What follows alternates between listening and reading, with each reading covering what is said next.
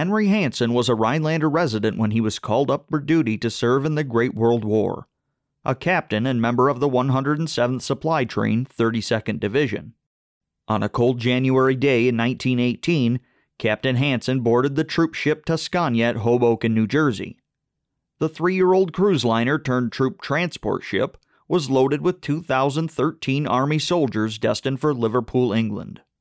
On February 5th, 13 days after it left the U.S., the Tuscania was stalked and torpedoed by German U boat 77 off the coast of Ireland. At the time of the attack, Rhinelander's own Captain Hanson was in one of the ship's galleys. Henry had gone down to retrieve coffee for mumps patients on board. When he asked the galley steward to make a fresh pot, the attendant refused, it being after mess hours. Captain Hanson was about to go to fisticuffs with the man over a fresh cup of joe when the boat was rocked by an explosion. Reports of the time the torpedo struck vary, but Captain Hanson recalled that a surviving member of his unit who was knocked into the water by the blast had his waterlogged watch stuck at 5:55 p.m.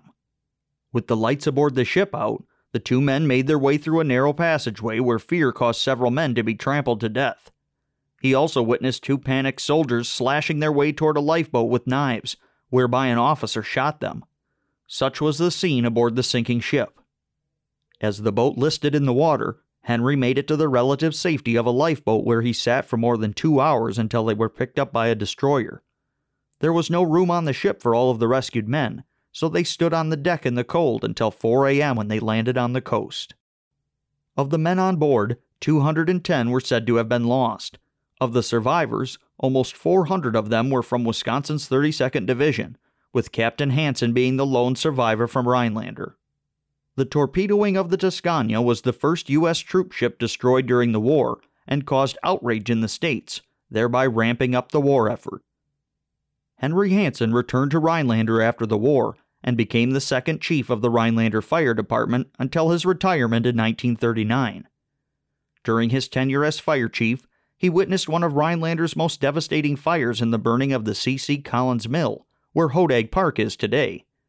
He also advocated for a number of fire safety ordinances, including the banning of wooden roofing shingles. In his later years, Henry led a relatively quiet life by comparison. Passing away in 1966, he was laid to rest at Forest Home Cemetery in Rhinelander, where his family adorns his grave with a flag each year. I'm Kerry Bladorn, and this has been a Northwoods Moment in History on WXPR.